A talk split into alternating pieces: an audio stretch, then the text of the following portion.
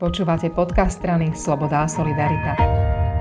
Dnes sa rozprávame s predsedničkou poslaneckého klubu SAS Ankou Zemanovou. Anka, žijeme náročné dni a SAS včera vyzvala premiéra Igora Matoviča na odstúpenie a nad dnešným rokovaním parlamentu vyseli, vyselo pár otáznikov.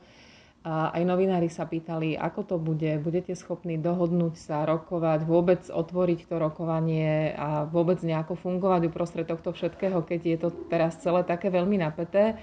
Ako to teda je? Schôdza sa začala.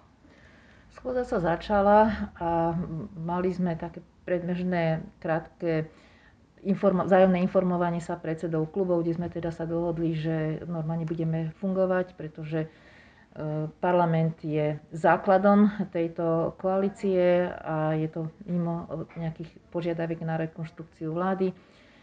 Popoludní máme ešte ďalšie stretnutie, kde si ideme dorokovať e, niektoré procesné stránky ohľadom pozmeňovacích návrhov k zákonom, ktoré sú, ktoré sú predložené v pléne a na ktorých teda ešte nie je zhoda v rámci koalície. Takže e, snažíme sa ukázať to, že naozaj na tomto parlamente sa dá stavať a že sme pripravení e, akúkoľvek rekonštruovanú vládu podporiť. SAS a Richard Sulík hovorili už aj predtým, že ide o rekonštrukciu vlády a sily sú v parlamente rozložené jednak ako rozhodli voliči, a dva, je to v poriadku a vždycky ten parlament bol uznášania schopný a podporoval to, čo dáva logiku. Na stole je viacero scenárov a Saska ale deklaruje, že akokoľvek tá rekonštrukcia dopadne, my sa zrazu nestaneme z večera do rána klubom, ktorý podporuje návrhy Smeru a nepodporuje návrhy úradu vlády, tak? Mm, my vždy podporíme teda rozumné návrhy a pokým sme v koalícii, teda pokým platí programové vyhlásenie vlády, tak e, budeme podporovať tie návrhy, ktoré e, sú koaličného charakteru a ktoré teda majú rozumné rácio. Svet nestojí a aj dnes máme na stole niekoľko návrhov, ktoré ďalej fungujú v pléne. E, stále sa pracuje napriek tomu, že koalícia je veľmi otázna. Je tak?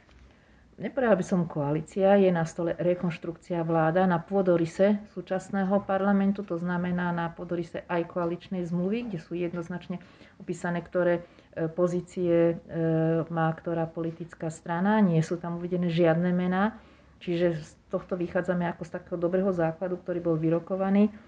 A v podstate by sa to nemalo dotýkať e, v tejto chvíli nejakého fungovania parlamentu.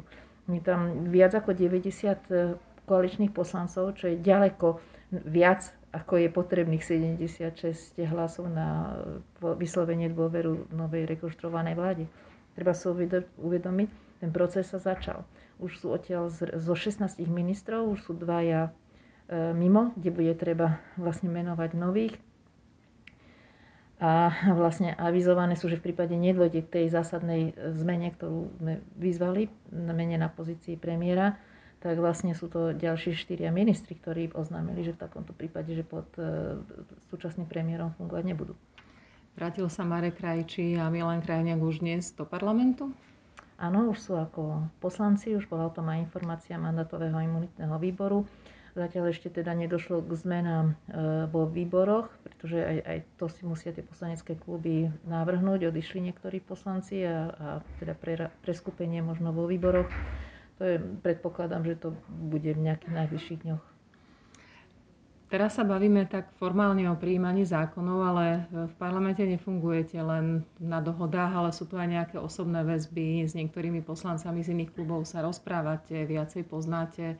Aký je ten kontakt po tom zemetrasení z prelomu minulého a začiatku tohto týždňa? Tak musím povedať, že, že nemám pocit, že by sa to premietlo do nejakých osobných e, ne, nejakých nepríjemných kontaktov. E, všetci si uvedomujeme tú vážnosť situácie, však teda nikto nie, nie je slepý, aby nevidel, že problém máme na stole. A myslím, že naozaj, že po roku fungovania vlády a viac ako roku fungovania parlamentu, je na čase si nastaviť e, toto zrkadlo a e, vlastne máme, čakajú nás ďalšie 3 roky, pevne verím tomu, že ďalšie 3 roky, ktoré už naozaj budú, konštru, budú konštruktívnejšie a, a, a pružnejšie. Napriek tomu, že aj vláde, vo vláde aj doteraz to bolo občas napínavé a niektoré návrhy sa tak presadzovali komplikovane, tak ten parlament normálne fungoval. Ten rok fungoval oveľa intenzívnejšie než akýkoľvek iný parlament predtým. Dokázali ste rokovať na gremiách, dokázali ste sa stretávať pomimo. A predpokladám, že táto schôdza by teda mohla napriek tomu všetkému, čo sa deje, takto relatívne hladko sa odohrať? Myslím si, že áno my sme si tiež nastavili isté pravidlá fungovania, čo sa týka predkladania návrhov zákona, ale aj pozmeňovacích návrhov už predloženým návrhom, kde sme si nastavili ist, istú formu e, pre vnútorného prerokovania v rámci koalície. To zatiaľ teda funguje a e, je možné, že keď teda nebude schopná zasadať koaličná rada, že možno sa niektoré zákony posunú na ďalšiu schôdzu, aby sa vytvoril teda nejaký priestor a dohodlo sa, dohodol sa postup. Ale je vôľa e, všetkých koaličných strán, aby naozaj parlament fungoval a ukázal vlastne verejnosti, že táto koalícia je funkčná. Ďakujem veľmi pekne. Ďakujem veľmi pekne, držte nám palce.